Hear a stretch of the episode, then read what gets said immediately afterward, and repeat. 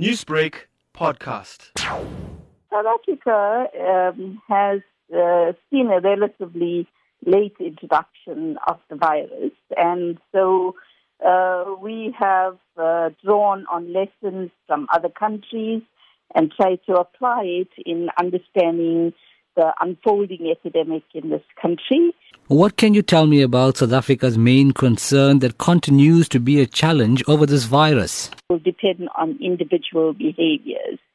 And I think in terms of the lockdown, most people have been adhering to the rules set out and um, and have been practicing the key interventions being promoted, like washing hands, social distance, and now with the increasing use of some form of facial protection, um, cloth masks, et cetera, uh, we have been doing the right things. And I think uh, as the lockdown lifts, it'll be important for us to continue those interventions.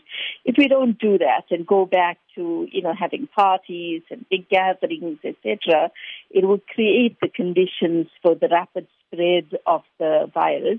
In terms of the lockdown and moving into a few weeks where it would be lifted, are you afraid by this in terms of a sudden spike in cases? It depends on how this is, how people behave when the lockdown, and and I'm I, I don't I have no idea about how the lifting will happen.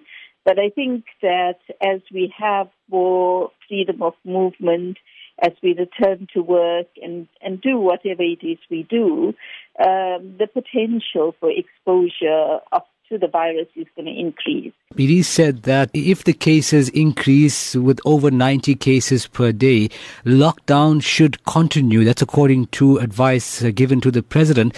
But looking at the stats as it, as we speak, it is still over ninety per day. How would you react to this? The virus entered the country from travelers. From the travelers' contacts, either healthcare workers or people in their social circles or at work, it went to another level of spread.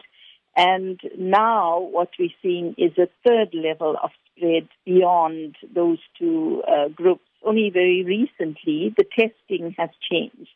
Uh, until about uh, a week or so ago, the people who were being tested were those who traveled, who had contact with a known positive, et cetera. And for the first time um, uh, in the past week or two, we have started to do community testing.